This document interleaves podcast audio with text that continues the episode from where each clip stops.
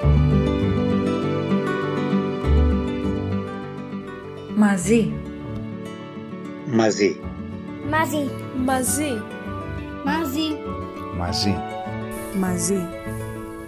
Μαζί. Εγώ θα πω ότι χωρίς αλκοόλ, κορίτσια και αγόρια, η κατάσταση δεν αντέχεται. Cheers στην υγεία μας. Ας το ξεκινήσουμε έτσι. Ωραία.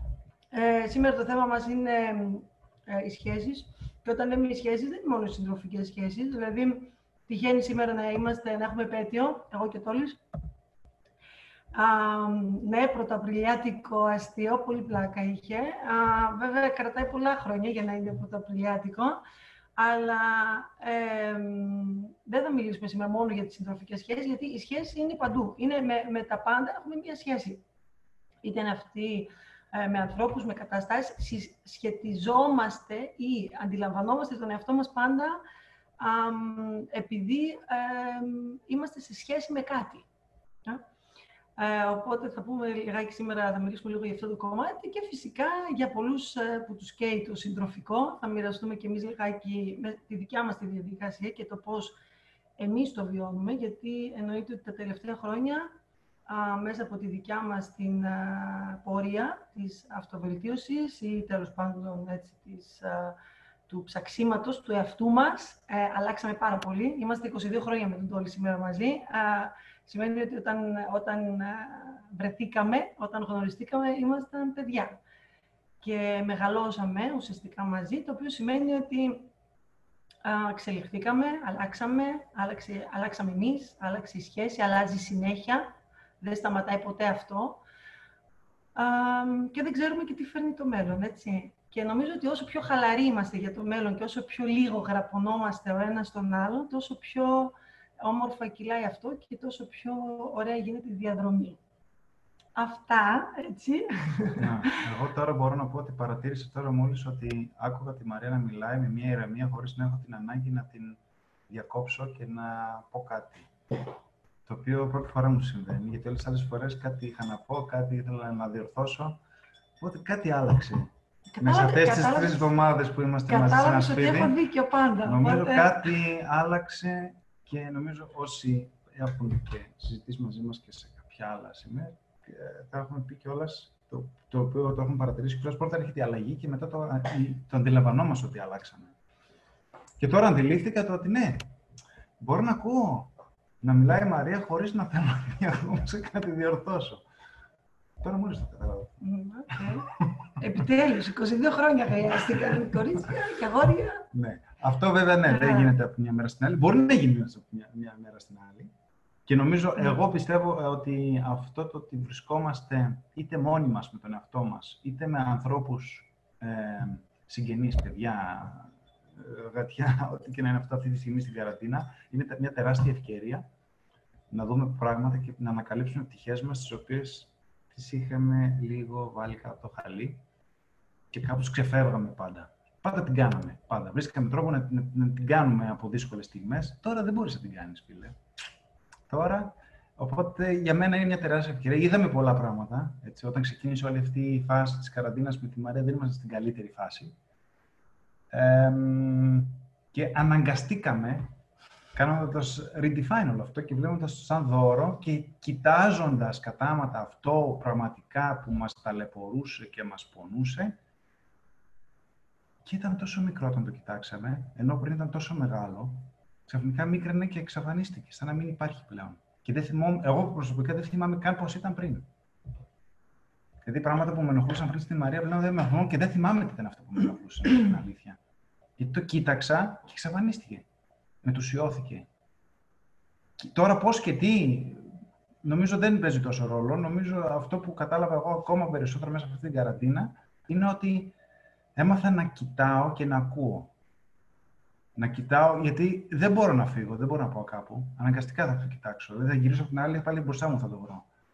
Δηλαδή, πώς να κλειστώ μέσα σε ένα δωμάτιο, πού να πάω. Ναι, μέσα στην ντουλάπα να κλειστώ. Πού να πάω, δεν μπορώ να πάω κάπου, θα το δω. Θέλω, δεν θέλω.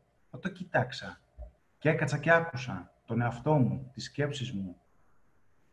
Γνωρίζοντας βέβαια το ότι ο άλλος δεν είναι τίποτα παραπάνω από ένα καθρέφτισμα. Και μ, όταν γνωρίζουμε έναν άνθρωπο, ειδικά συντροφικές, εμ, τον έχουμε γεμίσει με post-it. Είναι, φαντάσου, ένα, ένας άνθρωπος σε μια φιγούρα γεμάτο με post-it. Labels. Και δεν βλέπουμε τον άνθρωπο, βλέπουμε τις ταμπέλες που έχουμε βάλει εμείς. Δεν δίνουμε καν ευκαιρία ο άλλος να εκφράσει αυτό που έχει να πει. Πριν πει, εμείς ξέρουμε κιόλας τι θέλει να πει, ή τι εννοεί, ή ποια είναι, ποια είναι η πρόθεσή του. Και νομίζω σιγά σιγά μετά, ειδικά μέσα από αυτή τη διαδικασία, φεύγουν αυτά τα πώς και ξαφνικά εμφανίζεται ο άνθρωπος, ο πραγματικός, τον οποίο δεν τον βλέπαμε τόσο καιρό. Αυτό είναι το δικό μου το, έτσι το βίωσα εγώ τώρα τις τελευταίες τις εβδομάδες, ότι άρχισα να βλέπω τη Μαρία περισσότερο για αυτό που είναι και πλέον έβλεπα μόνο ταμπέλες. Δικές μου που τις είχα βάλει εγώ και δεν πάει να έλεγε η Μαρία ό,τι ήθελε, όπως και να το ήθελε. Το πρώτο που, που έφτιαχνα εγώ ήταν ότι αυτό που έλεγε η Μαρία χτυπούσε την ιστορία που είχα πλάσει εγώ για τη Μαρία και όπως και να το έλεγε, εμένα επιβεβαίωνα την ιστορία. Οπότε δεν μπορεί να αλλάξει ο άλλος κάτι, αν δεν αλλάξεις πρώτα εσύ. Αν δεν δεις αυτό που τόσο καιρό δεν ήθελες να δεις και δεν επιτρέψεις να εμφανιστεί αυτό που... Και αυτό, ναι, φαντάζομαι δεν είναι δύσκολο, εύκολο. Δηλαδή, εντάξει, πλέον γνωρίζοντας το ακόμα δεν είναι εύκολο, αλλά είναι μια διαδικασία η οποία είναι όμορφη. Γιατί μετά βγαίνουν βασικά, πράγματα στη χώρα τα οποία... Βασικά είναι μέσα από τη διαδικασία του να αρχίσουμε να αντιλαμβανόμαστε ότι ποτέ δεν είναι ο άλλος. Δηλαδή, δεν, είναι, δεν έχει να κάνει ποτέ κάτι με τον άλλον. Απλά είναι μια τεράστια ευκαιρία όταν μας ενοχλεί κάτι ή όταν κάτι μας τσιγκλάει τρελά, να το δούμε στον εαυτό μας. Το οποίο εκεί είναι το δύσκολο κομμάτι. Ε? Εκεί είναι το δύσκολο να πούμε ότι «ΟΚ, okay, τώρα αυτό που εδώ με ενοχλεί τόσο πολύ και τρελαίνουμε και θέλω απλά να τον πλακώσω», εκείνη την ώρα είναι το δύσκολο να το αγκαλιάσεις όλο αυτό. Πρώτα απ' όλα να αγκαλιάσεις το συναίσθημα και να πεις ότι «ΟΚ, okay, είναι οκ okay να έχω θυμώσει τώρα ή να, να μην θέλω να είμαι εδώ ή να θέλω απλά να εξαφανιστώ». Ε, και να μην το κρίνουμε, το συναίσθημα αυτό, και μόλις σταματήσουμε να το κρίνουμε, ε, ναι. σταματάει και αυτό να μεγαλώνει. Δηλαδή, όπως λέει ο Τόλης, η αλήθεια είναι αυτή, ότι πριν τρεις εβδομάδες ξεκίνησε όλο αυτό. Από πότε πήγαμε το σπίτι, ξέρω. Ναι, και όταν ξεκίνησε αυτό ήταν από τις χειρότερες φάσεις, ας πούμε. Εμείς ήμασταν σε φάση που, ναι, έπρεπε να πάρουμε κάποιες αποφάσεις γενικότερα, γιατί, α, ναι, γιατί είναι, είναι λογικό. Είμαστε πολλά χρόνια μαζί, αλλάζει ο καθένας. Ναι, είμαστε εδώ τέσσερα χρόνια, βλέπαμε ότι δεν προχωράει το θέμα εδώ. Με πολλά πράγματα σχολείο. Ναι, είναι δηλαδή κάποια στιγμή, αν δεν εξελίσσονται κάποια άλλα πράγματα στη ζωή σου, αν δεν υπάρχει εξέλιξη, δεν υπάρχει... Και το υπάρχει... θέμα είναι ότι έρχονται τώρα όλα μαζί. Δηλαδή, αυτό που α, συζητάμε τώρα εδώ δεν είναι μόνο. Δηλαδή, όλοι εμάς που είμαστε τώρα κλεισμένοι στο σπίτι, καλούμαστε να αντιμετωπίσουμε πολλοί από εσάς, φαντάζομαι και εσείς, εμείς σίγουρα, πολλές αλλαγές σε πολλά επίπεδα. Α, όχι μόνο στο συντροφικό, αλλά σε σχέση και με τα επαγγελματικά, σε σχέση με, τα, με το τι θα γίνει, πού θα γίνει, πώς θα γίνει. Εμείς είμαστε σε μια ξένη χώρα, σκεφτόμαστε πάρα πολλά. Δηλαδή ήρθαμε, ήρθε να μας δώσει αυτό τώρα έτσι ένα χαστούκι και να μας πει «Ε, στο, εδώ, αναθεωρήστε λίγο τα πάντα, ό,τι υπάρχει». Εμείς το μόνο που ξέρουμε ότι είναι ότι από εδώ και πέρα τίποτα τους, τους επόμενους μήνες δεν θα είναι ίδιο. Αυτό είναι το μόνο σίγουρο. Τώρα, από εκεί και πέρα, πού θα πάει, τι θα γίνει, επειδή το έχουμε περάσει πολλές φορές με τον Τόλη μαζί, να αλλάζουμε καταστάσεις, πάμε και κάτω, σπίτια, χώρες, πόλεις. Δεν είναι κάτι πολύ πολύ καινούριο, αλλά παρόλα αυτά, είναι πάλι, μας επιβεβαιώνει ότι το πόσο γρήγορα μπορεί να γίνει αυτό. Δηλαδή, πριν ένα μήνα, ζούσαμε ακόμα στο... Εντάξει, είμαστε οκ okay εδώ και όλα καλά. Και... Και το θέμα είναι ότι αν είμαστε ανοιχτοί, ακόμα και τώρα έτσι πως είναι τα πράγματα, γίνονται εκεί που δεν το περιμένεις. Mm. Δηλαδή τώρα, εκεί που σε εμάς είχε σταματήσει το cash flow και δεν υπήρχε καθόλου income, αυτό άλλαξε από χθες. Ξαφνικά. Η Μάρθα που είχε, εχθές μας μετέφερε όμορφα νέα, που όλα είναι κλειστά, σχολεία, παιδική σταθμή, είχε μια πολύ ευχάριστη είδηση που λες τώρα ποιος, τι θα πάρει μια τέτοια απόφαση. Κι όμως. Όλα είναι πιθανά. Πάντως, αυτή τη στιγμή τώρα εμείς συζητάμε. Ε, όποιος θέλει, σηκώνει χέρι. Μπορεί... Ναι.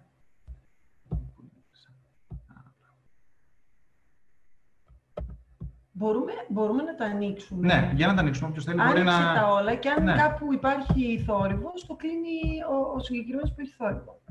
Ναι, είδα τον κλείσω. Να. Μισό. Πώς... Α, έλα, σε ακούμε. Για πες. Όχι. Εσύ. Μιλάς. Εγώ ήθελα να σας πω, δεν έχω να προσθέσω κάτι αυτά που λέτε. Απλά ευχαριστούμε που είστε τόσο αληθινοί και τόσο ειλικρινείς, γιατί αυτή είναι η πραγματικότητα. Ε, δεν ξέρω τι περνούσατε πριν και τι συμβαίνει τώρα. Πολύ γενναίο μου ακούγεται όμως. Και νομίζω ότι οι σχέσεις είναι αυτό ακριβώς το πράγμα που περιγράφεται. Είναι αυτή η ζύμωση κάτω από μη ιδανικές συνθήκες, είτε γιατί έχει να κάνει με εξωτερικές συνθήκες, είτε έχει να κάνει με επαγγελματικά, είτε το οτιδήποτε, και αυτή ακριβώς είναι η πρόκληση. Ποτέ δεν είναι απομονωμένο αυτό το κομμάτι από όλα τα υπόλοιπα. Και πραγματικά σας αγαπώ που είστε τόσο αληθινοί. Αυτό ήθελα να πω. Ευχαριστούμε πάρα πολύ. Ε, θέλω να πω κάτι εδώ, σε αυτό που λέει η Χριστάδη, και εμείς αγαπάμε πολύ η Χριστάδη. Ε, μόλις σταματήσουμε να, να βάζουμε ταμπέλα σε κάτι καλό ή κακό, Ε, αλλάζει όλο το νόημα. Δηλαδή, το ότι περνούσαμε αυτό που περνούσαμε με τον Τόλη πριν την καραντίνα, ε, δεν, το, δεν το θεώρησα ούτε μια στιγμή κακό. Δηλαδή, ήταν απλά ό,τι ήτανε και έλεγα, οκ, okay, ας έρθει ρε παιδί μου, ό,τι είδε να έρθει.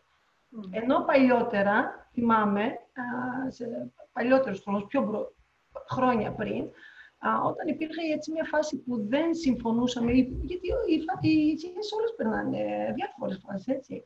Σε καμία περίπτωση δεν ήταν και τόσο σοβαρή όπως τώρα. Α, σοβαρή σε εισαγωγικά. Αλλά πάντα ε, με το που σταματάμε να το θεωρούμε καλό ή κακό, είναι ό,τι είναι. Είναι απλά. Γι' αυτό και α, θεωρώ ότι σε μια σχέση α, το, το παν είναι το εδώ και τώρα. Δηλαδή αυτή τη στιγμή είσαι καλά. Και, το κοίτα, τι θα γίνει, δηλαδή και ακόμα και κάποιος που μας... γυρίζει, δεν μιλάμε καθόλου για συμβιβασμό, έτσι. Ναι. Δηλαδή, ναι. δεν πάει καθόλου, δεν θα αναλύσουμε αυτό εμείς, δεν συμβιβαζόμαστε καθόλου. Δεν υπάρχει ούτε σκέψη για συμβιβασμό. Mm. Δηλαδή, ο καθένας, αυτό το είχαμε συμφωνήσει πριν χρόνια όταν ξεκινήσει αυτή τη διαδικασία, ότι θα είναι ο αυτός του και αυτό θέλουμε. Δηλαδή, ότι η Μαρία, ό,τι θέλει, επιλέγει για τον εαυτό της, εγώ το επιλέγω για τη Μαρία. Ακόμα και να με πονάει εμένα, ακόμα και να τρελαίνομαι εγώ να βγαίνω από τα ρούχα μου, ε, μπορεί εκείνη την ώρα να βρίσκομαι low vibes, αλλά μέσα μου ξέρω το ότι είναι δικό μου, δεν είναι δικό της. Δηλαδή, δεν υπάρχει συμβιβασμός σε αυτή τη διαδικασία. Βρίσκεσαι στην αλήθεια σου. Όχι στη μέση, λίγο απ' όλα. Όχι. Είναι ευθυγράμμιση. Βρίσκεσαι και η αλήθεια ενώνει. Και μετά ο καθένας μπορεί να είναι πάλι ο εαυτός του, αλλά μαζί ο εαυτός του. Γιατί στο συμβιβασμό πάντα είναι ότι πάντα, πάλι είναι ένα ticking bomb, πώς το λένε. Είναι μια, ένα χρονόμετρο που κάποια στιγμή θα σκάσει πάλι. Ενώ ε, ε, εμείς αυτό που θέλουμε είναι ουσιαστικά εγώ να μπορώ να εκφράσω την αλήθεια μου και να είμαι αυτή που είμαι και μετά να δούμε αν ταιριάζει ρε παιδιά αυτό. Δηλαδή αν είναι εγώ να κάνω πίσω και τώρα να κάνει πίσω. Και βέβαια εδώ, ε, σε αυτή τη διαδικασία, Ε, δεν είναι πάντα εύκολο, γιατί ε, ακόμα και την ώρα που, που τρελαίνεσαι για κάτι ή ε, σε τσιγκλάει τρελά, δεν έχεις να κάνεις κάποιον, να του δώσεις κάποιο ευθύνη. Ενώ πριν ήταν πολύ όμορφο να μπορούσες απλά να ρίξεις την ευθύνη ε, στον άλλον. Και να πεις εσύ έτσι, αλλιώς, ξέρω εγώ, ε, και τώρα δεν έχεις να ρίξεις ευθύνη πουθενά. Ξέρεις ότι οτιδήποτε σε ενοχλεί και οτιδήποτε σε τρελαίνει έχει να κάνει με σένα. Αλλά όταν το βλέπεις μετά, όπως είπε ο Τόλης, όταν πλέον μετά δεν έχεις άλλη επιλογή και πρέπει να το κοιτάξεις, είναι ότι πιο απελευθερωτικό υπάρχει και έτσι ουσιαστικά μετά α, μπορεί αυτό να yeah. αλλάξει. Ναι, ήθελα κάτι να σας ρωτήσω. Καταρχήν χαίρομαι πολύ που σας γνωρίζω, δεν σας ήξερα. Η Φέδρα με έβαλε στην ομάδα. Ε, ήθελα να σας ρωτήσω πού είστε. Συγγνώμη που δεν ξέρω oh, πολλά πράγματα. Ε, α, μάλιστα. Και θα ήθελα να, να θέσω ένα ερώτημα προς συζήτηση, μάλλον ένα θέμα προς συζήτηση, γιατί αυτή τη στιγμή υπάρχουν πολλά ζευγάρια που είναι εγκλωβισμένα σε ένα σπίτι, αλλά υπάρχουν και ζευγάρια που είναι ο καθένας στο σπίτι του σε μεγάλη απόσταση, ενώ σε άλλη πόλη, πολύ πολύ μακριά, και εγκλωβισμένοι χωρίς να μπορούν να βρεθούν με ένα τηλέφωνο, στην περίπτωσή μου, ή με ένα Messenger ή με ένα Viber, που κάνει πολύ πιο δύσκολη την επικοινωνία. Δηλαδή το να είστε μαζί, ναι μεν είναι δύσκολο γιατί είναι εγκλωβισμός, αλλά είστε τουλάχιστον, έχετε την επικοινωνία του προσώπου, των ματιών, του body language, ξέρεις. Όταν είσαι με μία... Ε, είσαι μπλοκαρισμένος σε διαφορετικά μέρη, χωρίς να έχεις την πρόσβαση να πας να δεις το άλλο άτομο, χωρίς να ξέρεις πότε θα τον ξαναδείς. Θα είναι δεκαπέντε μέρες, θα είναι είκοσι πέντε μέρες. Τώρα κάτι είπαν σήμερα και ότι μπορεί να κρατήσει και μέχρι το καλοκαίρι και το εξάμηνο και το φθινόπωρο, κάτι και για έξι μήνες ακούγαμε. Δηλαδή, αρχίζω να, να, να μπαίνουν και άλλοι παράγοντες στο ότι... Ε, δεν είναι τόσο απλό το θέμα αυτό, θα τελειώσει σε ένα μήνα, σε είκοσι μέρες. Οπότε ε, ένα ζευγάρι θα δοκιμαστεί ακόμα και στην απόσταση, όχι μόνο το να είναι μαζί, εγκλωβισμένος σε ένα χώρο, αλλά και το να δοκιμαστεί και σε μια... Το διαμέτρου αντίθετο, να μην μπορεί να βρεθεί, ας πούμε, να εγκλωβιστεί ο καθένας στο σπίτι του. Αυτό ήθελα να πω. Εμείς, όταν πρωταγνωριστήκαμε με τη Μαρία το ενενήντα οκτώ, δεν υπήρχε ακόμα το ίντερνετ. Ε, γνωριστήκαμε στη Γερμανία πριν φύγω εγώ, ένα μήνα πριν φύγω στην Ελλάδα για πάντα. Όπου εγώ θυμάμαι τότε ήμουν τσιρικάς δεκαεννιά είκοσι όπως ήμουν και έλεγα στον εαυτό μου: μαλάκα Τόλη, μην καψουρευτείς τώρα. Ρίχνεις μαύρη πέτρα και πας να κάνεις ζωάρα στη Θεσσαλονίκη. Και ένα μήνα πριν γνωρίζω τη Μαρία και κατεβαίνω στη Θεσσαλονίκη για πάντα. Και αντί να είμαι φοιτητής και να κάνω ζωάρα, τη βγάζω σε ένα θάλαμο τηλεφώνου με τηλεκάρτη. Δηλαδή το μόνο που έλεγα τότε ήταν ε, ε, ένα Marlboro Lights και μια τηλεκάρτα. Την επικοινωνία είχα μόνο με τον Περιπτερά και με τη Μαρία, με κανέναν άλλο. Για πολύ μεγάλο διάστημα. Όταν ξαναβρέθηκα με τη Μαρία ήμουνα πενήντα κιλά. Τότε δεν υπήρχε Skype, δεν υπήρχε τίποτα, δεν υπήρχε η... το bonding που υπάρχει τώρα. Τώρα υπάρχει τουλάχιστον καραντίνα, τότε θα ήξερα η Μαρία δεν θα βγει από το σπίτι. Τότε έλεγα θα βγει, με ποιον θα βγει. Με πέραν οι φίλοι μου τηλέφωνο, είδαμε τη Μαρία έξω. Άλλες ιστορίες έτσι. Και... Οπότε ξέρω πώς νιώθεις, δηλαδή ξέρω, φαντάζομαι πώς νιώθεις, γιατί τα περάσαμε κι εμείς αυτά και σε εποχές χωρίς Viber, χωρίς Skype, χωρίς Zoom. Και αυτό έχει... Υπάρχει λόγος γιατί είναι έτσι. Γιατί το, αν το βιώνεις τώρα, το βιώνεις, κάτι έχεις να δεις μέσα από αυτό. Κάτι έχεις να μάθεις, το οποίο είναι τεράστιο δώρο. Μόλις, αυτό που είπε η Μαρία πριν, μόλις δεν το κρίνεις, ότι... Αυτό που σε ταλαιπωρεί αυτή τη στιγμή είναι, φαντάζομαι, η σκέψη ότι δεν θα έπρεπε να ήταν έτσι. Ναι. Πας ναι. κόντρα στην πραγματικότητα. Η αλήθεια ναι. ποια είναι, ότι είναι έτσι. Τη μία αποδοχή, ας πούμε. Να μην αποδεχτώ. Κάθε φορά που πας κόντρα σε αυτό που συμβαίνει, χάνεις. Αυτό είναι που σε ταλαιπωρεί. Η σκέψη ότι δεν θα έπρεπε να ήταν έτσι. Αυτό όμως είναι ψέματα. Γιατί η μόνη απόδειξη ότι έτσι πρέπει να είναι, είναι ότι είναι έτσι. Ότι είναι. Ότι γίνεται. Μόλις το αποδεχτείς αυτό, αυτό πολύ ωραία μας το είπε και η Ναυσικά προχθές, που έκανε την συζήτηση με τη Μαρία για το, την αποδοχή, το ότι λέει Ναυσικά, μας είχε πει πολύ καλά, και εγώ δεν το είχα σκεφτεί ποτέ έτσι, και ήταν σούπερ το σχόλιο. Τους λέω την απόφαση, φίλε, μια φορά την πήρω, θα μείνω σπίτι. Δεν την παίρνω κάθε μέρα ξανά. Έληξε. Και από εδώ και πέρα βλέπω με αυτά τα δεδομένα τι μπορώ να κάνω. Αν υπάρχει όμως ένα παραθυράκι ότι μπορείς να βρεθείς με τον σύντροφό σου, εκμεταλλεύσου το. Υπάρχει ε, αυτή η πιθανότητα. Υπάρχει. Όχι, γιατί είναι πολύ μακριά, είναι στην Πελοπόννησο, οπότε... Εσύ βρίσκεσαι? Ε, Θεσσαλονίκη. Τέλεια. Αυτοκίνητο έχεις? Ναι, ναι.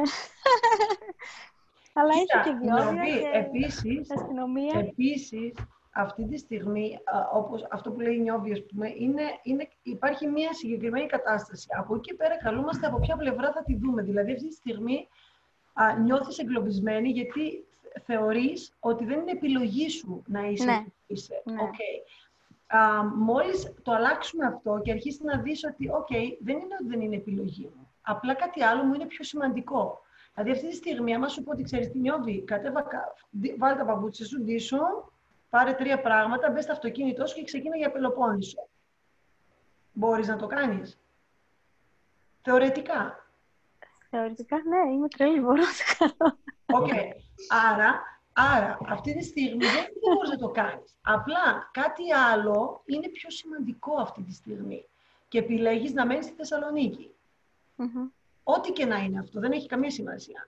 Μόλις αρχίσεις να τη βλέπεις την, την, την δική σου την πλευρά, την δική σου την, κατα, την κατάσταση μέσα από αυτό το point of view, δηλαδή ε, μετακινηθείς λίγο και δεν δεις πλέον ότι μου το επιβάλλουν, μου το έχουν βάλει και εγώ, ας πούμε, δεν μπορώ να κάνω τίποτα, είμαι θύμα της πραγματικότητάς μου.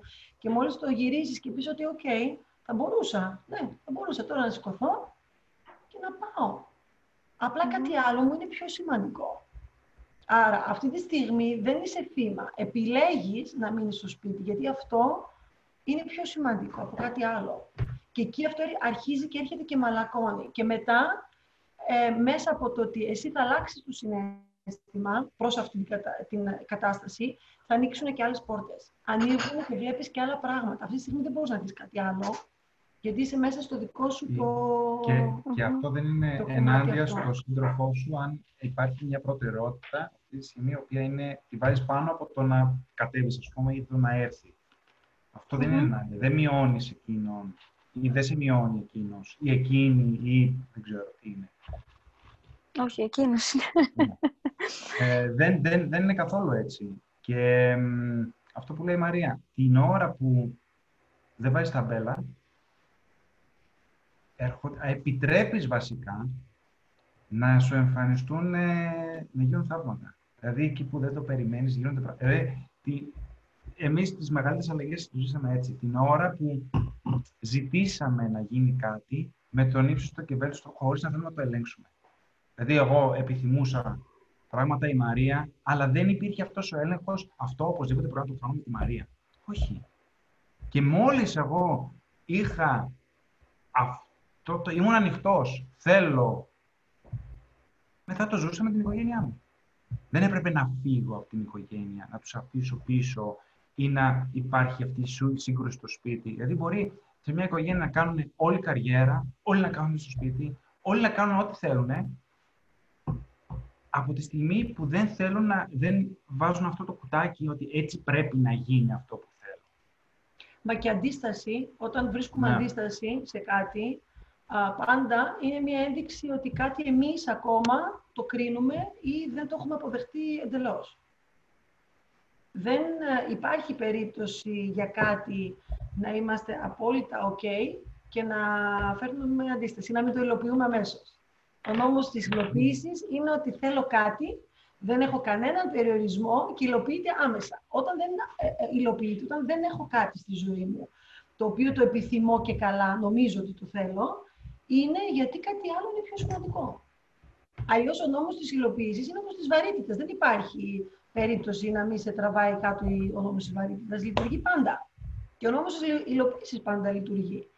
Άρα, αυτή τη στιγμή, μόλις αποδεχτούμε ότι αυτή τη στιγμή έχω ακριβώς αυτό που θέλω, μπορεί να μην μ' αρέσει, αλλά υποσυνείδητα, συνειδητά, δεν έχει καμία σημασία, έχω ακριβώς αυτό που θέλω.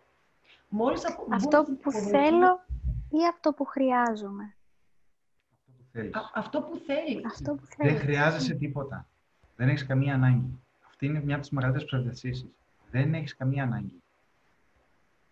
Αυτό που... ε, ε, νομίζουμε αυτό... ότι έχουμε ανάγκη γιατί έχουμε ταυτιστεί ότι είμαστε στο σώμα μας. Δεν είσαι το σώμα σου. Έχεις ένα σώμα. Ναι. Και τα πιο, το θέμα είναι ότι δεν μπορούμε αυτό να το συλλάβουμε πολλές φορές, γιατί τα πιο πολλά θέλω μας ή τα πιο πολλά προγράμματα που τρέχουν και υλοποιούν είναι υποσυνείδητα, δεν ξέρουμε καν. Αν εμείς δηλαδή υποσυνείδητα θεωρούμε ότι δεν μας αξίζει ε, πράγματα π.χ. να έρχονται εύκολα, ε, γιατί ξέρω εγώ η οικογένειά μας ε, πάντα δούλευε σκληρά, γιατί ο μπαμπάς μας έλεγε πάντα ότι τα λεφτά δεν τα μαζεύουμε στον δρόμο, ε, πάντα θέλει δουλειά, θέλει κόπο για να... Λέω τώρα ένα τυχαίο παράδειγμα, έτσι. Τότε, πολύ απλά, πράγματα δεν θα έρχονται εύκολα. Δεν μπορούν να έρθουν εύκολα. Εμένα, το, το μεγαλύτερο κλικ που μου είχε κάνει όταν ακούγαμε και την, τα βιβλία, τα προτείνω σε όλους, με τη συζήτηση με τον Θεό, τον Neale Donald Walsch, που λέει ότι το σύμπαν έχει ένα περιορισμένο λεξιλόγιο. Λέει πάντα, ναι, έτσι είναι. Αν πεις εσύ, πω, είναι δύσκολη η καραντίνα. Ναι, έτσι είναι η νιώδη. Oh, δεν, δεν αντέχω άλλο χωρίς τον σύντροφό μου. Ναι, έτσι είναι νιώθει. Πάρε το βίωμα πώς είναι να μην αντέχεις, να είναι δύσκολα. Πω, θέλω τόσο πολύ να τον δω. Ναι, έτσι είναι. Θέλεις Πά, πάρε το βίωμα πώς είναι να θέλεις πάρα πολύ να τον δεις. Όχι να τον βλέπεις. Πώς είναι να θέλεις να τον δεις. Το οποίο είναι διαφορετικό. Γιατί αυτό πηγάζει μέσα από την έλλειψη. Και πάντα υλοποιούμε ακριβώς αυτό που νιώθουμε, αυτό που πιστεύουμε ότι είμαστε. Αν πιστεύουμε ότι είμαστε σε έλλειψη, έλλειψη βιώμα. Πάντα, πάντα μας λέει ναι, μας αγαπάει. Αυτό σημαίνει ανιδιοτελή αγάπη. Αγάπη χωρίς όρων. Τι επιλέγεις? Αυτό. Σύστο. Πάντα μας λέει ναι, σε οτιδήποτε. Δεν μας κρίνει. Δεν κρίνεις αυτό που επιλέγουμε. Ό,τι, γι' αυτό λέμε, αυτό που έχεις επιλέξει, αυτό το έχεις αυτή τη στιγμή. Και μόλις καταλάβουμε ότι όλα όσα έχουμε και ζούμε είναι γιατί τα έχουμε επιλέξει, είτε συνειδητά είτε υποσυνείδητα, τότε θα μπορέσουμε να τα αλλάξουμε κιόλας. Γιατί συνήθως αντιστεκόμαστε και λέμε αυτό γιατί το ζω τώρα, αυτό δεν το θέλω εγώ. Μα εγώ για, για να υπάρχει όμως την πραγματικότητά μας, εμείς το έχουμε δημιουργήσει. Και ουσιαστικά η αποδοχή έτσι έρχεται. Την ώρα που ζω κάτι το οποίο δεν το θέλω, να μπορείς να είσαι εκείνη την ώρα αφυπνισμένος και να πεις ότι, OK, μπορεί να μην μ' αρέσει αυτό που ζω, δεν μ' αρέσει καθόλου, έτσι, μπορεί, οτιδήποτε είναι αυτό. Αλλά για κάποιο λόγο χρειάζεται να το βιώσω, για κάποιο, για κάποιο λόγο το θέλω. Τι είναι αυτό άραγε? Και με το που βάζουμε το ερωτηματικό, τι κάνουμε ουσιαστικά? Ανοίγουμε έναν χώρο μέσα μας να μπορέσει να έρθει η απάντηση. Και δεν είμαστε πλέον τα θύματα της πραγματικότητάς μας. Όσο θεωρούμε τον εαυτό μας ότι όλο αυτό μας συμβαίνει και δεν έχουμε καμία επιρροή πάνω σε αυτό, θα μας επιβεβαιώνεται από παντού. Και η ερώτηση είναι που φαντάζομαι περισσότεροι κάνουν, ναι, αυτό που συμβαίνει τώρα το επιλέξαμε. Συλλογικά, ναι. Συλλογικά εμείς... όλοι θέλαμε να αλλάξει ναι. όλο αυτό που γίνεται. Μπορεί να μην θέλαμε να γίνει έτσι, να μην το επιλέξαμε συνειδητά. Μπορεί να μην μπορώ εγώ να επηρεάσω τα γεγονότα που συμβαίνουν έξω από μένα. Όμως μπορώ να επιλέξω πώς ανταποκριθώ σε αυτά τα γεγονότα, τα οποία τα συνδημιουργήσαμε. Είναι μια πολύ ωραία εικόνα που είδατε τελευταία, που δείχνει ένα ηφαίστειο, που είναι, ξέρω εγώ πού βρίσκεται, και είναι δύο άλογα, το ένα ξαπλωμένο και το ένα όρθιο, και χαζεύουν το ηφαίστειο. Μια ηρεμία, που εκεί γίνεται σεισμός πίσω, που εκρήξει και τέτοια, και λέει ότι αυτό που γίνεται, γίνεται έτσι κι αλλιώς. Εσύ επιλέγεις το πώς ανταποκριθείς σε αυτό. Και εκεί είναι που λέμε αλλάζει όλος ο κόσμος. Είναι το τι σκέψεις επιτρέπω να κάτσουν μέσα μου και τι όχι. Και μετά για κάποιον είναι τραυματική εμπειρία η καραντίνα και γιατί κάποιος είναι τεράστιο δώρο. Το ίδιο ακριβώς γεγονός. Είναι καθαρά από ποια πλευρά το βλέπουμε. Και είναι πολύ ανθρώπινο σε αυτές τις, σε αυτές τις μέρες μας να το χάσουμε κιόλας έτσι. Δηλαδή...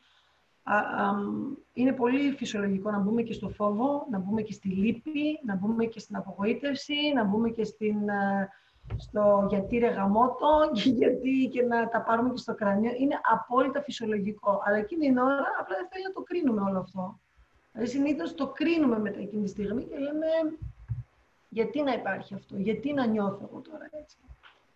Είναι ό,τι είναι.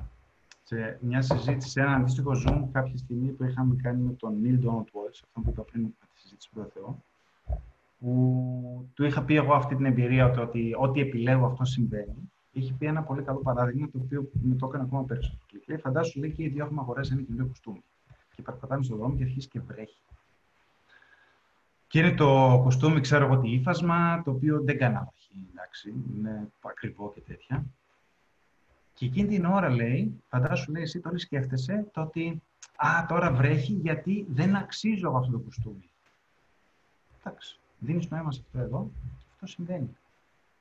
Εγώ, λέει, λέω «Ό,τι και να γίνεται τώρα, βρέχει γιατί υπάρχει λόγος». Δεν ξέρω γιατί, αλλά το, το δέχομαι. Και οι δύο, λέει, έχουμε δίκιο. Και εσύ, λέει, που, που το αποδέχεσαι και λες «Για να βρέχει τώρα και να βρέχει το κουστούμι το ακριβό, υπάρχει ένας λόγος». Άρα, εμπιστεύομαι και περιμένω να δω για ποιο λόγο γίνεται αυτό.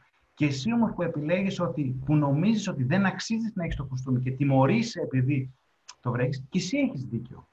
Γιατί ακριβώς το σύμπαν ανταποκρίνεται κάθε φορά. Έτσι είναι. Ό,τι επιλέγεις, όπως θες να το ερμηνεύσεις, πάντα μα πάντα έχεις δίκιο. Γιατί τα βάζεις έτσι σε μια σειρά και βρίσκεις τους τρόπους να τα αιτιολογήσεις. Αυτή τη στιγμή έχει δίκιο ο Χρυσαυγίτης, ο Σιριζέος, ο Νεοδημοκράτης, ο φασίστας, ο πρόσφυγας, ο άπορος, ο δισεκατομμυριούχος, όλοι έχουν δίκιο από την πλευρά τους, γιατί τα βλέπουν μέσα από τα δικά τους τα φίλτρα. Αυτό που έλεγα στην αρχή. Βάζουν παντού post-it. Δεν βλέπουν την αλήθεια, βλέπουν αυτό που θέλουν να δουν. Και εκεί είναι το μεγαλύτερο μας η ταλαιπωρία, το ότι βρισκόμαστε, αυτό δημιουργεί το διαχωρισμό και δεν είναι η ενότητα, γιατί ο καθένας βλέπει με τα δικά τα φίλτρα αυτό που θέλει, γιατί έτσι τον εξυπηρετεί να προστατευτεί, να διαχωριστεί ακόμα περισσότερο, να είναι στο αυτό δικό μου, αυτό δικό σου, ή ακόμα και κοινωνιολογικά αυτό δικό μας, τώρα γίνεται αυτό στα σύνορα στις Καστανιές, εμείς, εσείς.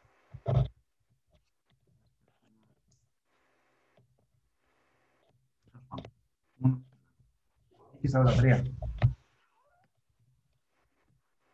Εσύ μιλάς, πήρες χώρα. Εσύ δεν μιλάς, μόνο μιλάω. Τι είπαμε, πες μου στα μάτια. Θέλει κάποιος να πει κάτι, να προσθέσει, να πει, να μοιραστεί, να ρωτήσει. Εγώ έμαθα να ακούω πάνω σε αυτές τις μέρες. Δεν μπορούσα να ακούω, δεν άκουγα καλά, η αλήθεια είναι. Και ένα πράγμα που έμαθα αυτές τις μέρες, εκτός από το να μαγειρεύω, μάλλον όχι να μαγειρεύω, να μαγειρεύω ήξερα, αλλά να κάνω γλυκά. Δεν ήξερα να κάνω, δεν ασχολήθηκα ποτέ με τη ζαχαροπλαστική. Έμαθα να κάνω μπισκοτάκι και μόφινς. Είναι να ακούω. Να ακούω. Δηλαδή, να λέει κάποιος κάτι και εγώ απλά να ακούω και να μην χρειάζεται να πω οπωσδήποτε και εγώ σώνει και καλά την άποψή μου. Και μου αρέσει πολύ αυτό. Να μην έχω άποψη, απλά να ακούω. Πλάκα έχει. Δεν το ήξερα μέχρι τώρα. Πάντα την ώρα που μιλούσε ο άλλος. Σήκω το χέρι. Χειροκροτεί. Ναι. Όταν μιλούσε ο άλλος, εγώ ήδη σκεφτόμουν και έλεγα ναι, ναι, ναι, έκανα τη δική μου την ιστορία μέσα και ήθελα να απαντήσω και είχα ήδη κιόλας και τη δική μου την πλευρά να την πω. Και α, μ' αρέσει πλέον να μην Στη, έχω να πω και τίποτα. Και οι δυο, μέσα στις επόμενες, τις προηγούμενες δύο εβδομάδες, ε, μάθαμε να ακούμε. Και με το που ξεκίνησε η καραντίνα, μετά από λίγες μέρες, ξεκίνησαν να λένε και οι δυο, και ένας και η Αριάννα, είναι οκτώ και έξι, ξεκινούσαν να λένε κάτι. Και έλεγα, παπά, θέλω να σου πω κάτι. Το τάδε και άφησε με να τελειώσω. Πάντα το λέγανε. Ξεκινούσαν κάτι να πούνε και πάντα λέγανε «Αφήσε με να τελειώσω». Χωρίς να τους έχουμε διακόψει. Δεν τους διακόψει. Αλλά το λέγανε και οι δύο αυτό το διάστημα. Ξεκινούσαν να μας πούνε κάτι, λέγανε και μέσα στη μέση τη φράση λέγανε «Περιμένω να τελειώσω». Α, φανταστείτε, να τελει... φανταστείτε δηλαδή... πόσο τους είχαμε διακόψει. Ναι. Τώρα όμως το κάνουν λιγότερο. Τώρα το κάνουν λιγότερο. Αλλά για, για δέκα μέρες το κάνουν κάθε φορά που πήγαν να πούνε κάτι και... και... Α, σε και με ύφος κιόλας. Περίμενα. Στα γερμανικά ναι. Κιόλας, με ύφος. Ναι. Με ύφος. Και το κάναν και οι δύο, ταυτόχρονα και σε μένα και σε σένα. Ναι. Ε, μάλλον γιατί και εμείς ζητήσαμε κάπως να ακούσουμε πραγματικά. Επίσης, τα παιδιά, όσοι έχετε παιδιά που σας εδώ, ε, πολύ πλάκα έχει να τους βλέπουμε, είναι οι μεγαλύτεροι δάσκαλοι μας τελικά. Με το που... Γιατί εμένα το παράπονο μου ήταν ότι μαλώνουν συνέχεια. Μαλώνουν και σκοτώνονται. Δηλαδή, μιλάμε πέφτε ξύλο για σκιά. Και, και κατάλαβα ότι εμείς μπορεί να μην σκοτωνόμασταν και μπροστά τους, ή φανερά, ή ξέρω εγώ, και μπορεί, ας πούμε, και, και μόνο όμως αυτό που υπήρχε η κόντρα μας, ναι, ένταση, αυτοί είχαν κόντρα. Και τώρα έχει τρεις-τέσσερις μέρες που είναι αγαπημένοι. Κάνουν πράγματα, γελάνε μεταξύ τους, πειράζονται για τη φάση. Και γι' αυτό, δηλαδή, είναι άμεσα ο καθρέφτης μας, έτσι. Και εμείς, ας πούμε, που ασχολούμαστε με αυτά ε, τα τελευταία δύο-τρία χρόνια και τα κάνουμε σε workshops και κάνουμε με κόσμο, δεν έχει σημασία. Πάλι δεν πάβουμε να είμαστε άνθρωποι και δεν πάβουμε να, να είναι διαφορετικά όταν είναι, όταν είναι κάτι να το δεις εσένα. Ε, παρά α, να το δεις σε κάποιον άλλο. Αυτό που λένε ότι ο κόσμος δεν αλλάζει, ο άνθρωπος δεν αλλάζει, ο άνθρωπος αλλάζει. Με την έννοια το ότι όταν αλλάξεις εσύ, αλλάζει σχέση. Μετατοπίζεις εσύ και αναγκαστικά αλλάζει η σχέση, άρα αλλάζει και ο άλλος. Δεν γίνεται να μην αλλάξει η σχέση. Ό,τι και να είναι ο άλλος. Να το νιώθεις χειρότερο εχθρό σου με το που θα μετατοπίσεις τον εαυτό σου. Θα αλλάξεις θέση, αλλάζει η σχέση. Και νομίζω ότι άλλαξε ο άλλος. Δεν άλλαξε ο άλλος. Ο άλλος είναι ο ίδιος. Γιατί δεν ακούσει, λένε πω το καλύτερο παιδί. Και εσύ λες ποιος αυτός. Ο ψεύτης, ναι. ο έτσι, ο ένας, ο άλλος και άλλοι λένε το καλύτερο παιδί. Ναι, γιατί σε αυτούς βγάζει αυτό, σε μένα βγάζει εκείνο. Και... Oh, ε, δεν μιλάει κανένας. Θέλει να πει κάποιος κάτι, να μοιραστεί κάτι, να ρωτήσει. Νιώβει πάνω στο μικρόφωνο ένα ανοιχτό. Μπορείς να μιλήσεις ελεύθερα. Ναι. Ε, εγώ βέβαια η ερώτηση που έκανα δεν ήταν τόσο να αποδεχτώ, που το αποδέχομαι γιατί δεν μπορώ να κάνω και διαφορετικά. Μπορείς όσο το... ε, ναι, θέλω να πω ότι δεν αντιστέκομαι γιατί δεν έχει, είναι, θα είναι και χαζό και βλακώδες να αντισταθώ, γιατί είναι μια κατάσταση που όλοι καταλαβαίνουμε ότι γίνεται για το, ε, για το κοινό καλό. Οπότε ε, η ερώτησή μου ήταν πιο πολύ στο πώς μπορεί ένα ζευγάρι που είναι μακριά να διαχειριστεί τη σχέση του όταν ε, δεν έχουν παρά μόνο το τηλέφωνο ή ε, πιο πολύ μια χρηστική οδηγία δηλαδή για το πώς μπορεί ένα ζευγάρι που είναι και θέλει να είναι μαζί να διαχειριστεί την, μοναξ... την καραντίνα του ε, έχοντας σαν μέσο επικοινωνίας το ίντερνετ ή το τηλέφωνο. Πιο πολύ αυτή ήταν η ερώτηση, όχι τόσο την αποδοχή. Ε, η αποδοχή ε, της κατάστασης ε, είναι αυτή που είναι. Διαλογίζεσαι? Ε, όχι, δεν μπορώ να πω. Δεν μπορώ ο σύντροφος? Ο σύντροφος δεν, δεν νομίζω, όχι. Όχι, γιατί... Το μακριά είναι σχετικό. Μπορείς να το νιώθεις πολύ κοντά. Ε...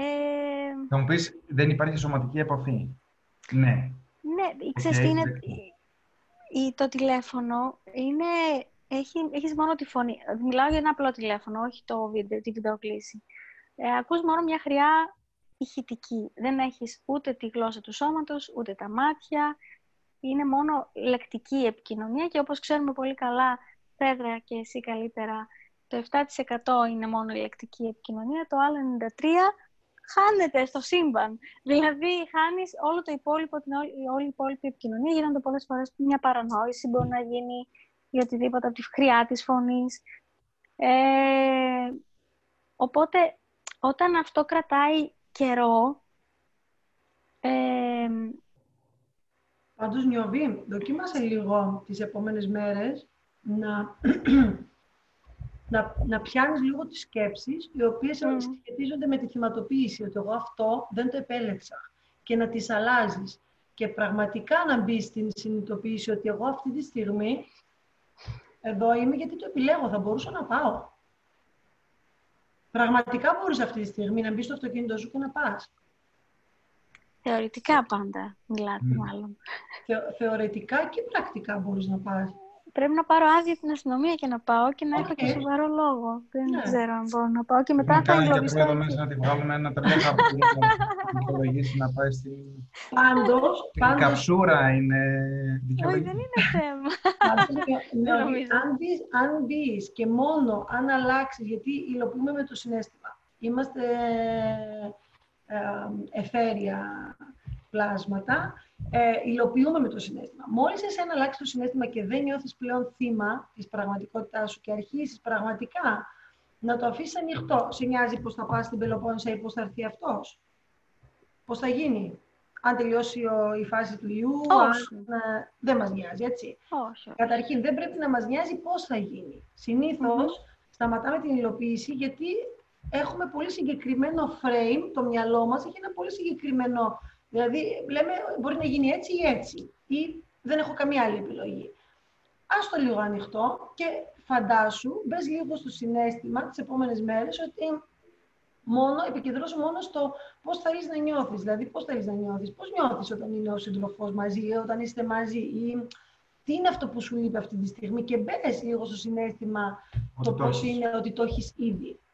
Γιατί ουσιαστικά έτσι υλοποιούμε. Όσο πιο πολύ επικεντρωνόμαστε στο τι δεν θέλουμε, αυτό που επικεντρώθηκε ο Τόλης πριν είκοσι mm-hmm. χρόνια, ότι mm-hmm. εγώ δεν θέλω να ερωτευτώ με τίποτα και το έπαθε, είναι γιατί έκανε ακριβώς αυτό που δεν, υλοποίησε ακριβώς αυτό που δεν ήθελε. Γιατί τόσο πολύ δεν το ήθελε που το υλοποίησε, γιατί του δώσε δύναμη. Έβαλε όλη του την ενέργεια, όλη του τη σκέψη, όλη του το φόξ αυτό που, που δεν θέλει. Και συνήθως ε, και σαν άνθρωποι εμείς αυτό κάνουμε. Υλοποιούμε πολύ και τους φόβους μας, γιατί τους δίνουμε πολύ μεγάλη α, βαρύτητα, ε, πολύ ναι, μέρια. Εσένα αυτή τη στιγμή κάτι σου λείπει. Νιώθεις ένα κενό, έτσι. Και α, ε, εστιάζεις εκεί. Και αυτό το κενό υπάρχει όσο το εστιάζεις. Αν εσύ, αυτό που λέει η Μαρία, μπορέσεις να νιώσεις, έτσι, ακόμα και στη φαντασία σου, ας το πούμε, γιατί ο, ο νους μας δεν καταλαβαίνει αν γίνεται κάτι πραγματικά ή όχι. Έτσι. Δηλαδή, όλα τις ορμόνες, τις... Βιοχημικά στο σώμα ναι. σου γίνεται ακριβώς το ίδιο, ίδιο, σαν να... Αν εσύ μαζί. νιώσεις σαν να βρίσκεται εκεί, σαν να είσαι ακέραιη και νιώσεις έτσι και μπορέσεις να είσαι σε αυτή την κατάσταση, μετά δεν παίζει ρόλο αν είναι εκεί ή όχι. Και μετά θα γίνει, μπορεί να είναι και εκεί. Αλλά αυτό που σε ενοχλεί τώρα πραγματικά δεν είναι ο σύντροφος, άρα την έλλειψη που έχει ταυτίσει με τον σύντροφο. Που πιστεύεις ότι σου λείπει. Ή μπορεί να έρθει κανένας άλλος. Πολύ άλλη. Δεν παίζει κανένα ρόλο. Το θέμα είναι να νιώθεις ακέραιη και μετά όλα τα άλλα τα επιλέγεις έτσι, σαν να πηγαίνεις στο σούπερ μάρκετ. Γιατί δεν είναι, γιατί αυτή σημαίνει και αυτό μπορείτε να το κάνετε, πώς να σου πω, μια πρόταση, το οποίο εύχομαι να μην γυρίσει μπούμεραν και να δημιουργήσει περισσότερη έλλειψη και να λείψει ο ένας τον άλλον, είναι από τη στιγμή που δεν μπήκατε ακόμα σε αυτό το, ας το πω, μεταφυσικό και πνευματικό και υπάρχει αυτή η έντονη σύνδεση μεταξύ σας, προσπαθήστε λίγο να προβλέψετε πώς νιώθει και τι σκέφτεται ο άλλος χωρίς να μιλήσετε. Το πρωί, πριν, πριν σηκωθείς να τον πάρεις τηλέφωνο, να σε πάρει τηλέφωνο, νιώσε λίγο πώς είναι να είσαι δίπλα του. Τι σκέφτεται τώρα, πώς είναι άραγε. Και μετά πάρουν τηλέφωνο και ρώτον. Αυτό σκέφτηκες, αυτό ένιωσες, το κάνεις. Και θα δεις ότι όσο το κάνεις και το εξασκείς, η πρώτη σκέψη που σου σκάει, το πρώτο, πρώτο, πρώτο, πρώτο που σου έρχεται, αν το εμπιστευτείς, αυτό ισχύει κιόλας. Αν υπάρχει αυτή η σύνδεση μεταξύ σας, που φαντάζομαι ότι υπάρχει, μπορείτε να μειώσετε πάρα πολύ αυτή την απόσταση. Γιατί υπάρχει σύνδεση. Πες το πνευματικό με τα φυσικό όπως θέλεις. Και μπορείτε να εξασκηθείτε και να είστε δίπλα, χωρίς να είστε δίπλα. Και μετά να το υλοποιήσετε κιόλας και να είστε δίπλα. Μετά υπάρχουν και άλλα πράγματα. Υπάρχουν αστρικά ταξίδια, υπάρχουν ε, πολλά. Ή να πάρουμε μια απόφαση μετά, να είμαστε μαζί κάπου, ίσως αυτό να... Εγώ έτσι πως το φαντάζομαι, είναι ότι ίσως αυτό το συμβάν που, που βιώνουμε τώρα, είναι να πυροδοτήσει ένα, μια ανάγκη να είμαστε μαζί, όχι πια ο καθένας στο σπίτι του, αλλά κάπου να πάρθει μια απόφαση. Ούτως ή άλλως είχατε σχέση απόστασης. Εδώ και αρκετά χρόνια, ναι. Να, Οπότε πρέπει το... να πάρουμε μια απόφαση. Ευκαιρία να ξεκαθαριστεί το τοπίο. Εγώ δηλαδή πιο πολύ έτσι το... Η κάτω στην Πελοπόννησο. Ναι, κάπως έτσι το φαντάζομαι και το εστιάζω, ότι μάλλον θα πάρθει μια απόφαση.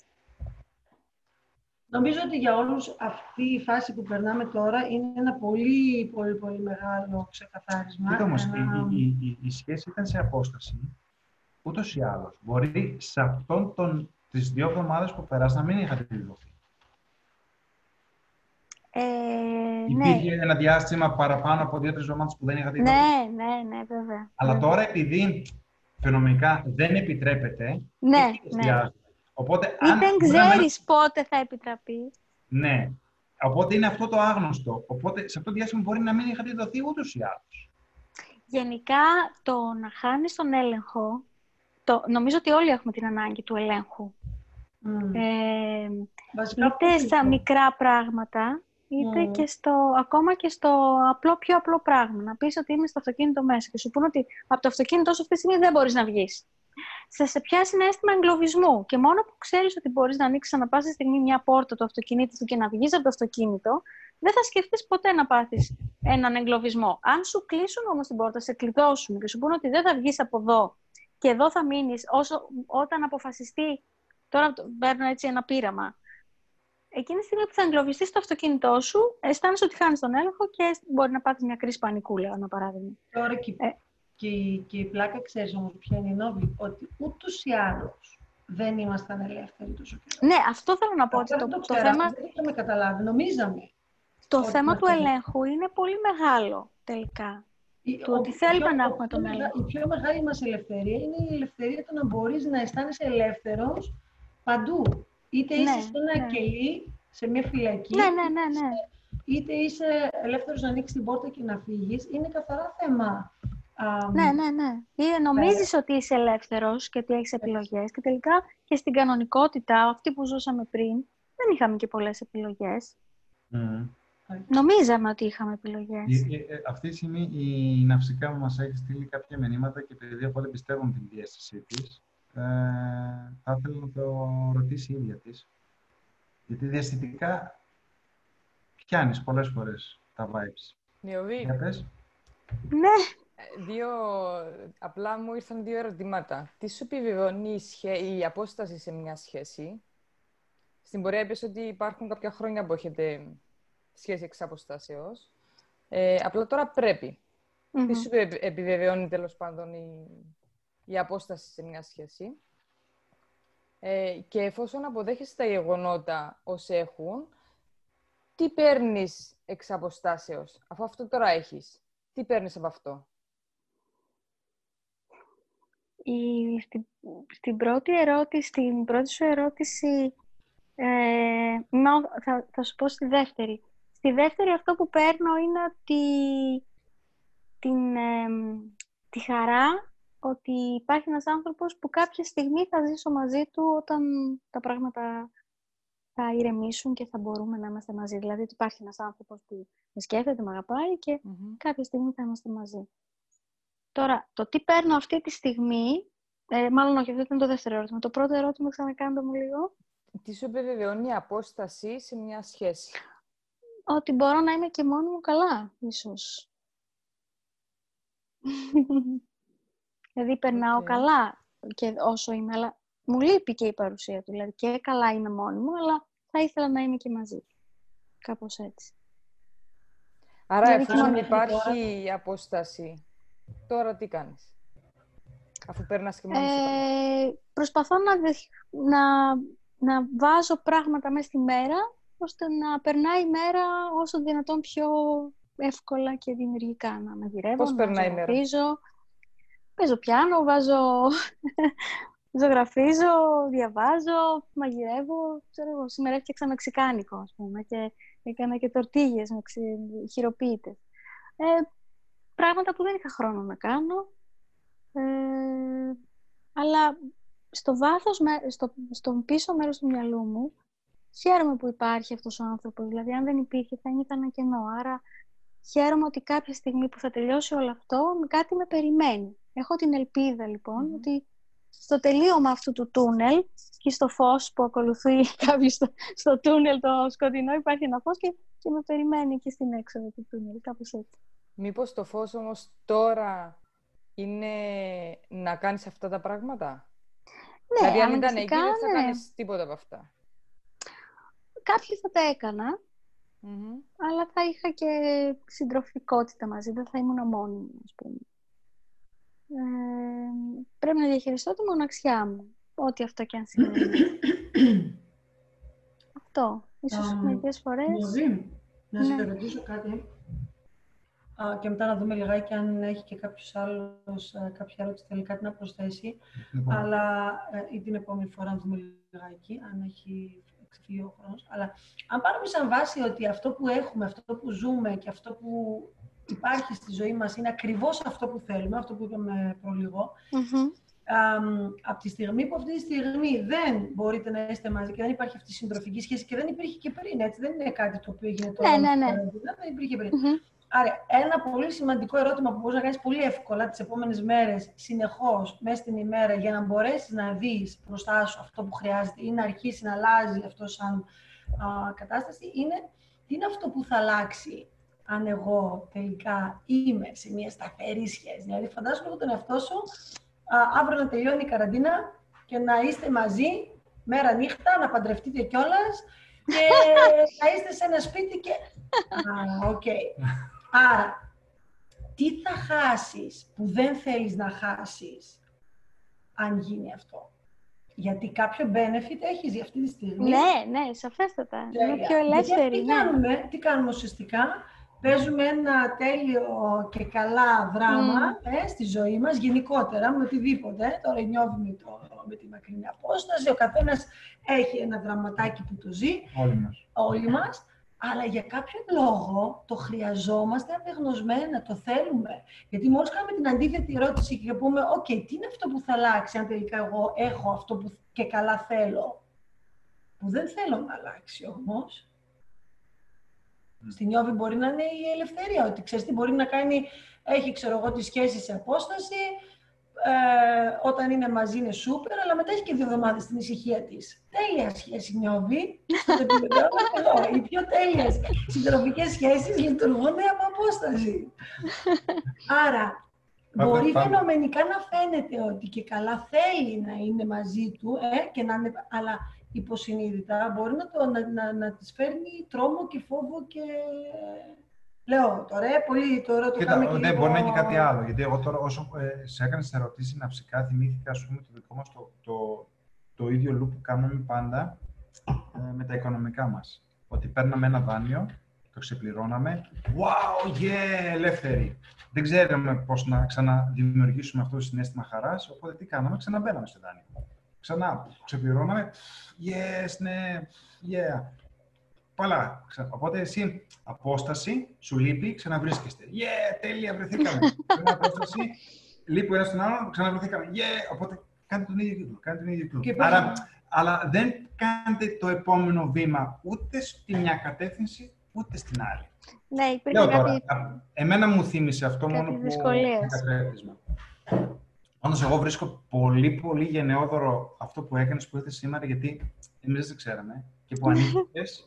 Και μας είπες ευχαριστώ. Το μονοπόλησα τη συζήτηση. Εγώ δεν ήθελα να μονοπολίσω τη συζήτηση. Εγώ το βρίσκω, ε, δηλαδή... Και ούτως ή άλλως... Ένα και ό,τι είναι... κάναμε σίγουρα δεν είναι, δηλαδή... Κάνουμε κουβέντα τώρα, σαν μια μεγάλη παρέα. Mm-hmm. Ούτε κρίνουμε κάποιον.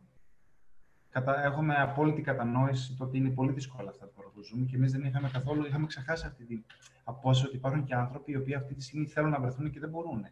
Γιατί mm. οι περισσότερες περιπτώσεις είναι εγκλωβισμένοι στο ίδιο σπίτι, σπίτι mm. είναι μόνοι τους. Αλλά και αυτό το ότι θα ήθελα να είμαι αλλού, υπάρχει ναι. και στην οποία ναι. μας mm. την έφερες κι εσύ και χαίρομαι που το βλέπεις έτσι με χιούμορ, δεν ξέρω πώς πονάς μέσα σου, έτσι. Ε, αλλά... Θα τελειώσει κάποια στιγμή, εγώ ναι. έτσι το βλέπω, ότι αλλά... κάποια στιγμή θα τελειώσει και κάτι θα μάθουμε. Έχεις αυτό το λαμπερό χαμόγελο και δεν θύχτηκες με αυτή τη συζήτηση που κάναμε και εγώ το βρίσκω όχι, δηλαδή... Όχι, και ευχαριστώ και την Νεφέλη. Δεν ξέρω αν συγκράτησα καλά το όνομα. Ναυσικά. Και, και το Ναυσικά είναι πολύ ωραίο και το Νεφέλη είναι πολύ ωραίο. Μου άρεσαν πολύ πολύ οι ερωτήσεις της, που ήταν πάρα πολύ ενδιαφέρουσες, δηλαδή για σκέψη. Για μένα. Ωραία.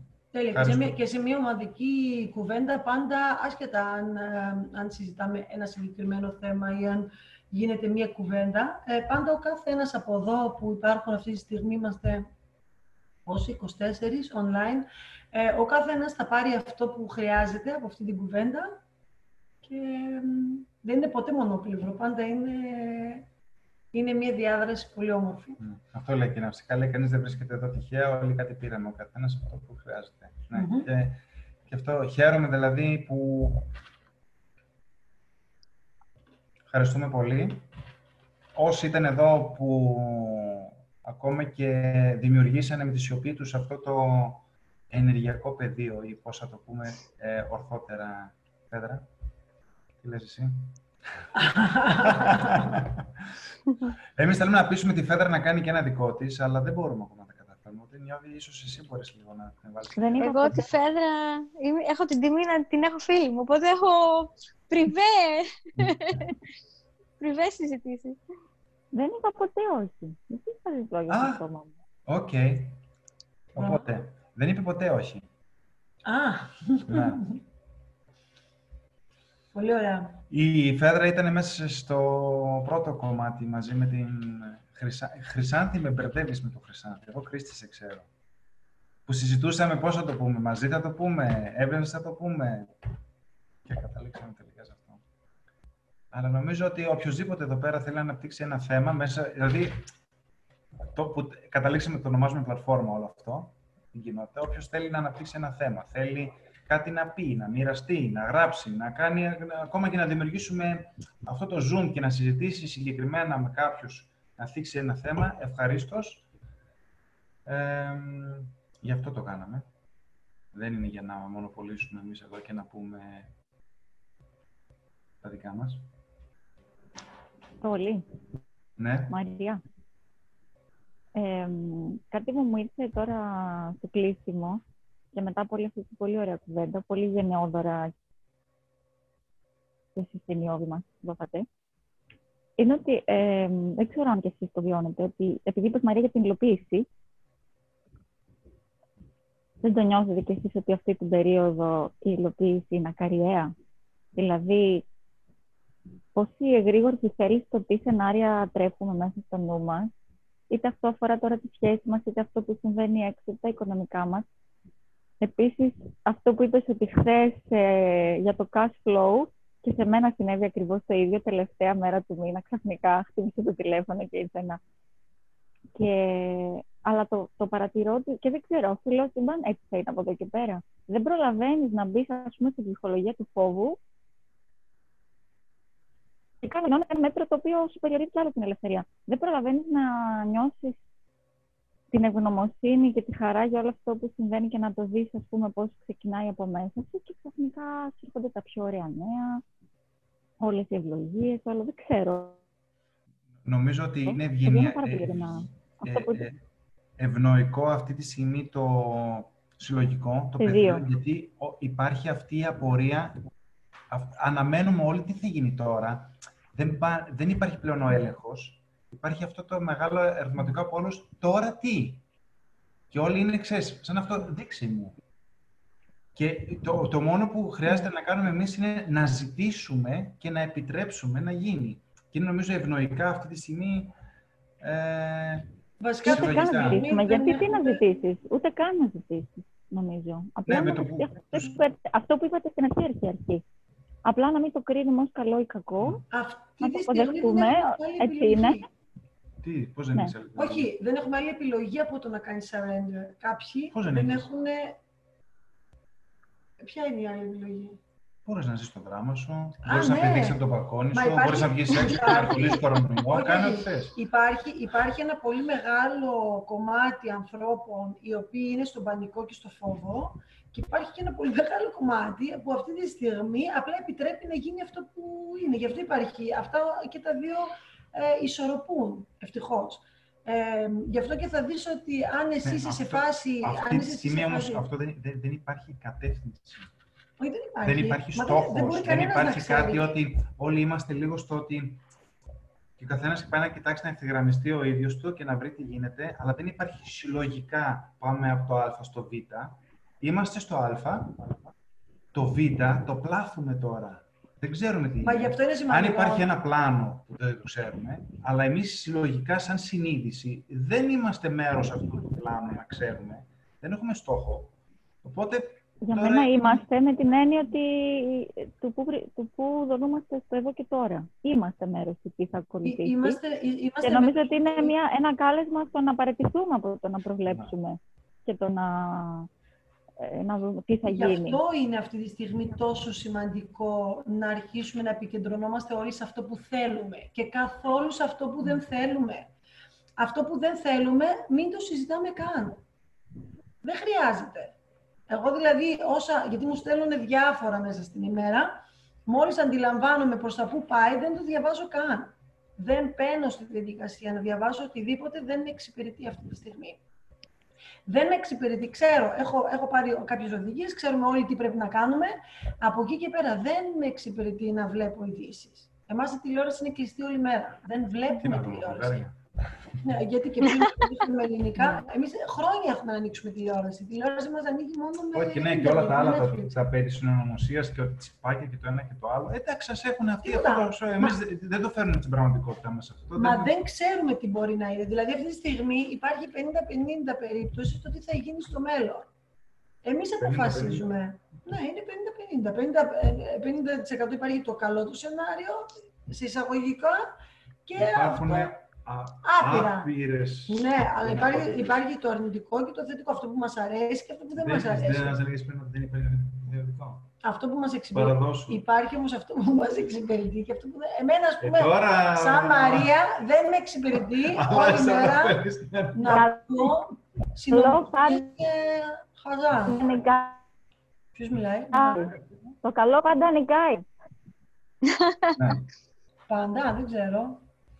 Αλλά ο καθένας σας κάνει αυτό που τον εξυπηρετεί. Αν τον εξυπηρετεί κάποιον μέσα στην ημέρα να είναι συνέχεια... Είναι απλά η απουσία του καλού. Αυτό. Αυτό. Ναι. Αλλά, αλλά υπάρχει αυτό που μας εξυπηρετεί και αυτό που μας κάνει να νιώθουμε καλά και υπάρχει κάτι που άμα θέλεις όλη μέρα να είσαι στο δράμα σου και να... Δεν μας τα λες καλά, κυρία Μαρία. Πριν άλλο έως τα έλεγες. Και, και λέω να... για να μας τα ξαναπείς καλά την αρχή να ανανεώσουμε. Καταλάβατε το τραβάω. Ευτυχώς δηλαδή πλέον δεν τα παίρνω. Γιατί άμα σε αφήσω να μιλάς τώρα, θα πάει η πηγή ήδη λέγεται Τετάρτη. Όχι, εγώ ήθελα απλά... Τραβήξαμε ένα μισάωρο και μας ακούει και η Κρίστη και αύριο έχει Κρίστη και θα πει εσείς όμως τραβήξατε και θα του πάει δώδεκα αύριο. Όχι, αλλά επειδή η Φέδρα είπε τη μαγική λέξη υλοποίηση. Και εδώ, εδώ, ας πούμε, επειδή πραγματικά πιστεύω ότι όλοι μας είμαστε ατομικά, έχουμε ευθύνη στο τι σκεφτόμαστε και πώς νιώθουμε καθημερινά, γιατί αυτό παίζει πολύ μεγάλο ρόλο στο συλλογικό. Ε, γι' αυτό ήθελα απλά να δώσω έμφαση στο ότι έχουμε επιλογή. Δεν είναι κάτι το οποίο θα γίνει το καλοκαίρι μετά το καλοκαίρι και εμείς απλά περιμένουμε να γίνει. Το υλοποιούμε όλοι μαζί. Γι' αυτό και είναι σημαντικό το πρωί όταν ξυπνάμε να μην διαβάζουμε βλακίες και ναι, να επικεντρωνόμαστε. Η ερώτηση είναι όμως τι θέλουμε. Θέλουμε η Νιώβη να βρεθεί με τον δικό της και να παντρευτούν ή δεν θέλουμε. Το δεν το αποφασίσαμε ακόμα. Να πάρουμε αποφάσεις. Δεν αρέσουν οι γάμοι πάντως και τα πανηγύρια. Οπότε Νιώβη... Να κάτι ωραίο που μπορούμε να σκεφτόμαστε λοιπόν. Έτσι. Λοιπόν, εγώ λέω, ναι, άμα θέλετε το ξανακάνουμε, μια τέτοια κουβέντα με αυτό το θέμα και να μιλήσουμε για σχέσεις και ιστορικά και αυτά από εμάς. Σας ευχαριστούμε πολύ που ήσταν σήμερα εδώ όλοι. Ευχαριστούμε όλους, ναι, όλοι. Όσοι είστε... Ευχαριστούμε πολύ. Ευχαριστούμε. Καλό βράδυ σε όλους. Φιλάκια στη τηλεφωνία. Καλό βράδυ.